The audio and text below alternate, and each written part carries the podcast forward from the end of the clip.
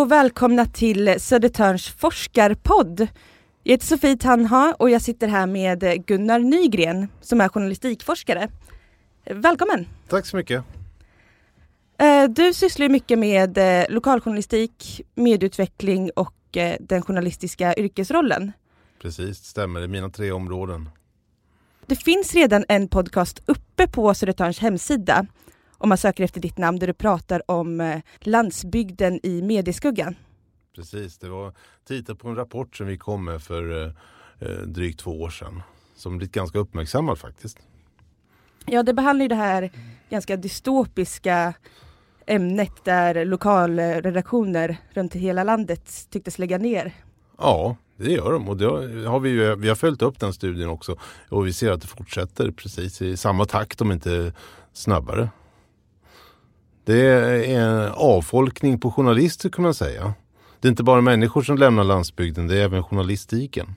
Och de som blir kvar, eh, där finns det ofta väldigt dåligt med journalister som gör det som journalister ska. Det vill säga berättar om vad som händer i bygden, granskar kommunen och så.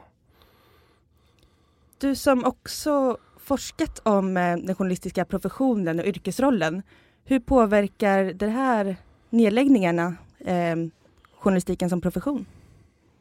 Alltså där kan man ju då, får man titta på hela medielandskapet som förändras mycket och, och, och ganska snabbt nu just nu, de här, de här åren vi är inne i. Det är ju, eh, vi ser att antalet journalister blir något färre. Samtidigt så växer det upp nya typer av medier och, och även nya typer av medieinnehåll. Och det blir kanske lite svårare att se vad som är journalistik. Men ta en sån sak som eh, content marketing som har vuxit fram de senaste åren. Ett eh, sätt, det, det handlar om annonser, betalda annonser men som är utformade som journalistik. Och många som tidigare jobbat med journalistik kanske får jobba med att producera content på uppdrag av en annonsör som vill ha en positiv publicitet och då kan man köpa sig det. Till exempel.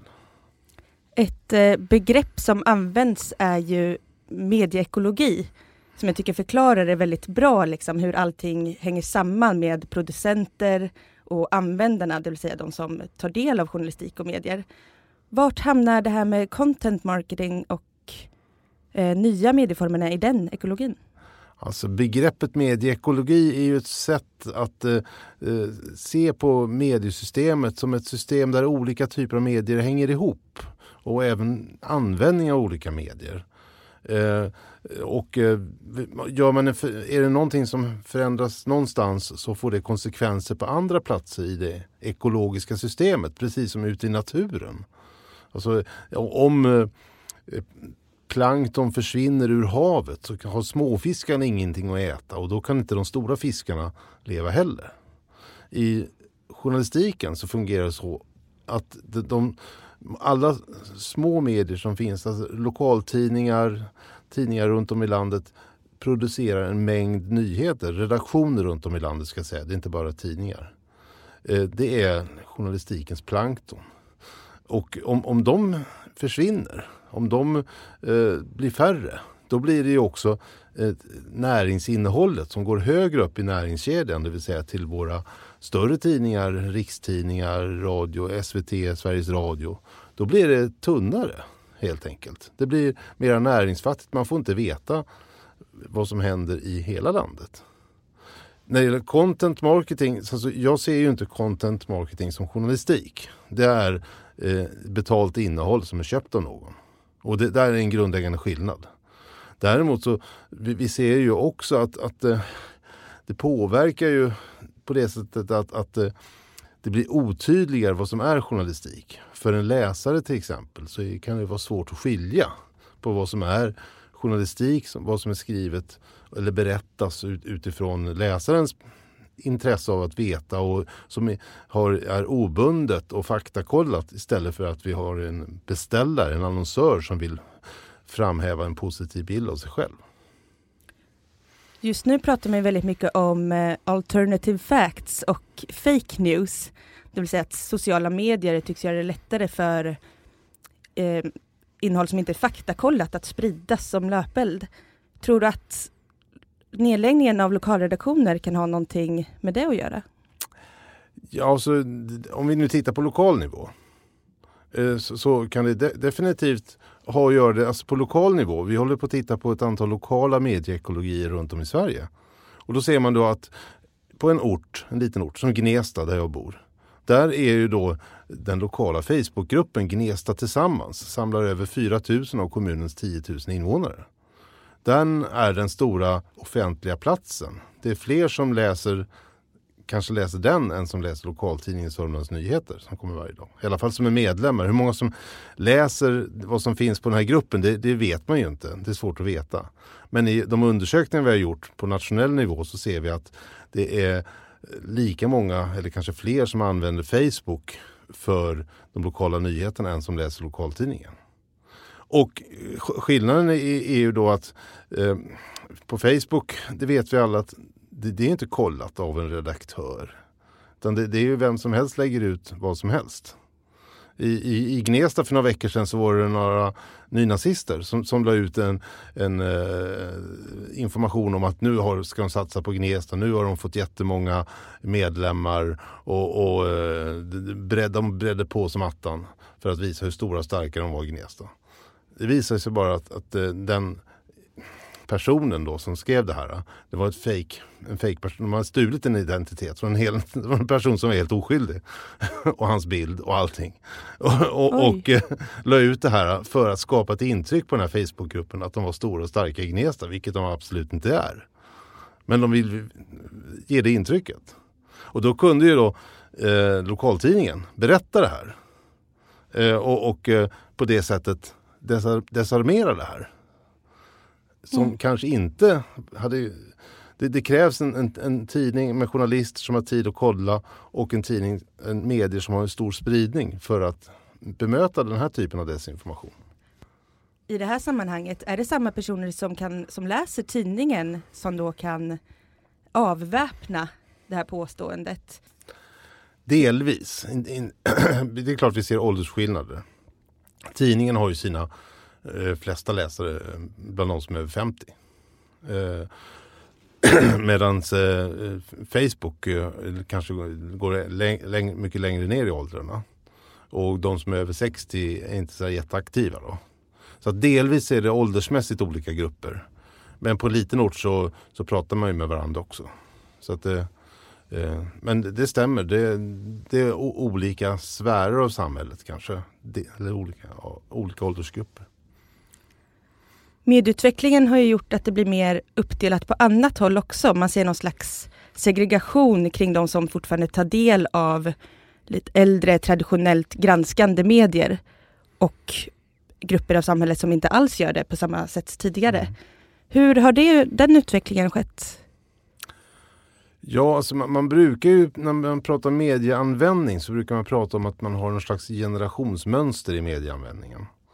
Sådana som är då 50 plus och vuxit upp med, med att läsa tryckt dagstidning varje dag kommer troligen att fortsätta med det. Så länge den, den inte blir alltför dyr eller alltför dålig. Medan de nya generationerna, de som är runt 20-25 och formar sin medieanvändning i dagens medielandskap. De kommer betydligt mindre grad, det ser vi ju. En, en del läser papperstidning men betydligt färre då så att säga. Så att eh, eh vi, vi, får en mer ålderssegregerad mediekonsumtion och vi får också en mer socialt segregerad mediekonsumtion. Att man kanske högstatusmedier som Dagens Nyheter, Svenska Dagbladet är då liksom en högutbildad elit som kanske läser dem.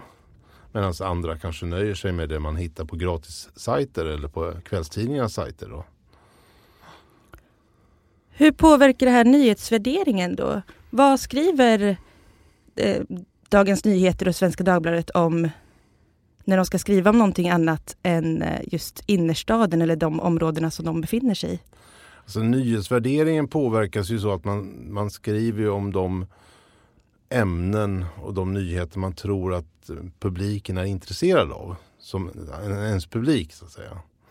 Och eh, som vi har sett hittills så har ju då DN och Svenskan till exempel haft en väldigt tydlig inriktning på Stockholmseliten, innerstan, eller högutbildade i Stockholm. Det finns sådana som bor utanför innerstan också i villaområden. Så.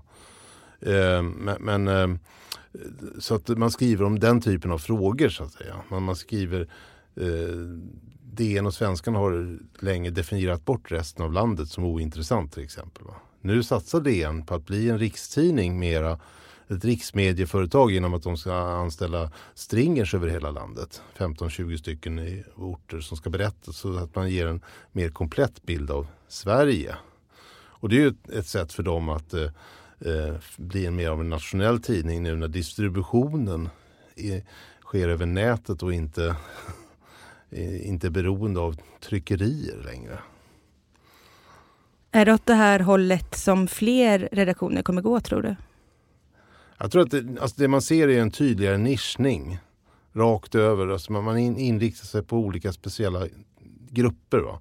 Jag tror att DN till exempel inriktar sig på högutbildade eh, samhällsintresserade människor över hela landet nu. Och de försöker bredda det från att bara vara en Stockholmstidning. Eh, om vi tar Metro till exempel, de inriktar sig väldigt tydligt i sin papperstidning då på sådana som inte läser några andra tidningar alls. Liksom det, det, är deras nisch. Va? Eh, lokaltidningarna är väldigt lokala och jag tror många av dem satsar på att bli mer lokala därför att det är, och det tror jag är enda chansen för en lokaltidning är att vara lokal.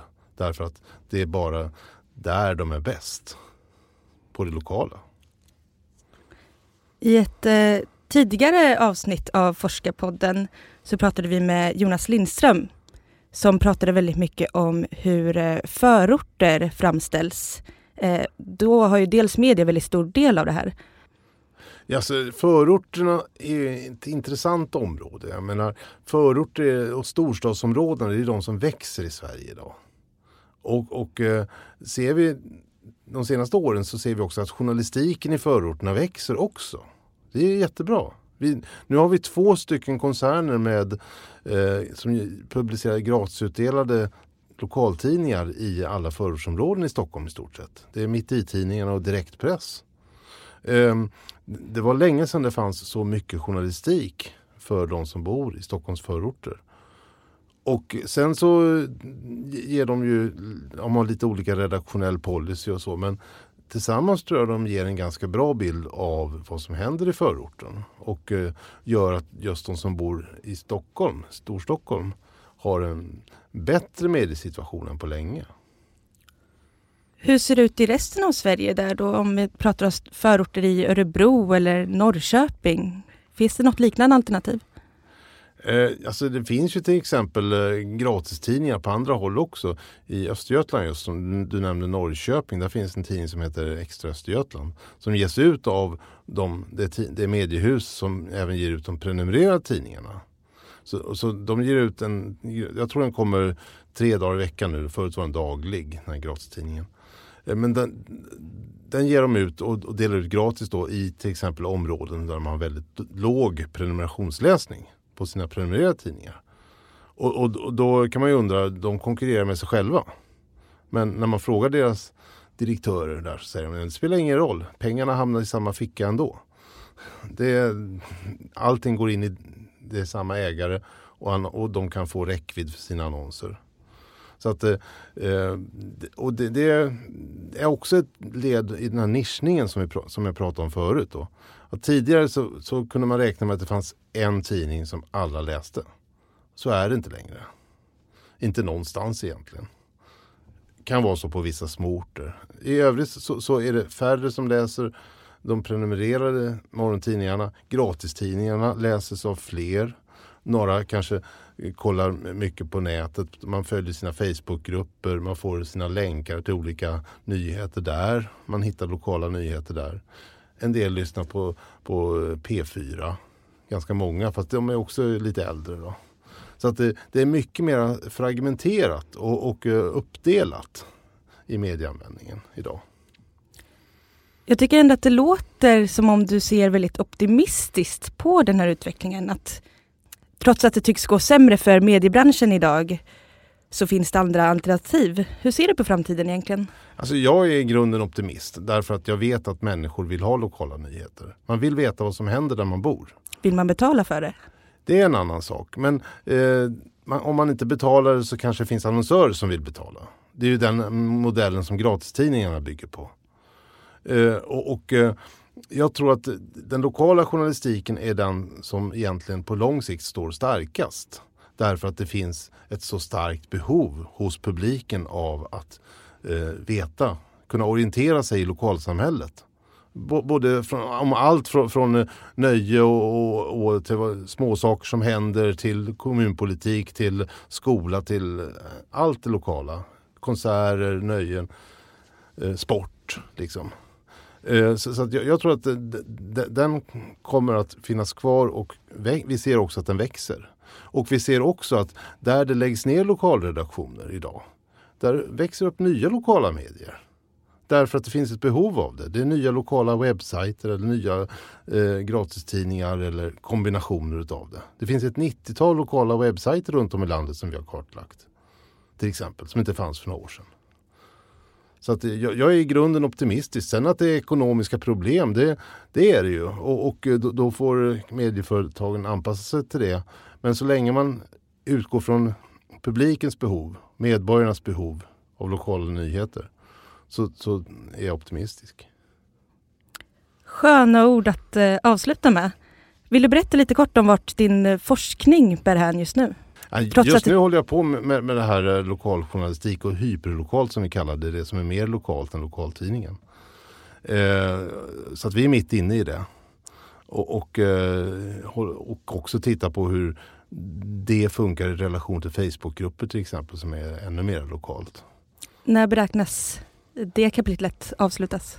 Ja, så vi, vi publicerade första delen av våran eh, våra studier om lokaljournalistik, hur det ser ut i landskapet eh, i november i en årsrapporten för med, Institutet för mediestudier. Och eh, nästa publicering kommer nog någon gång under hösten 2017. Då får vi se fram emot det. Tack mm. så mycket för att du kom hit. Tack. Du har just lyssnat till ett avsnitt av Södertörns forskarpodd. Södertörns forskarpodd produceras av MT Talks i samarbete med Södertörns högskola.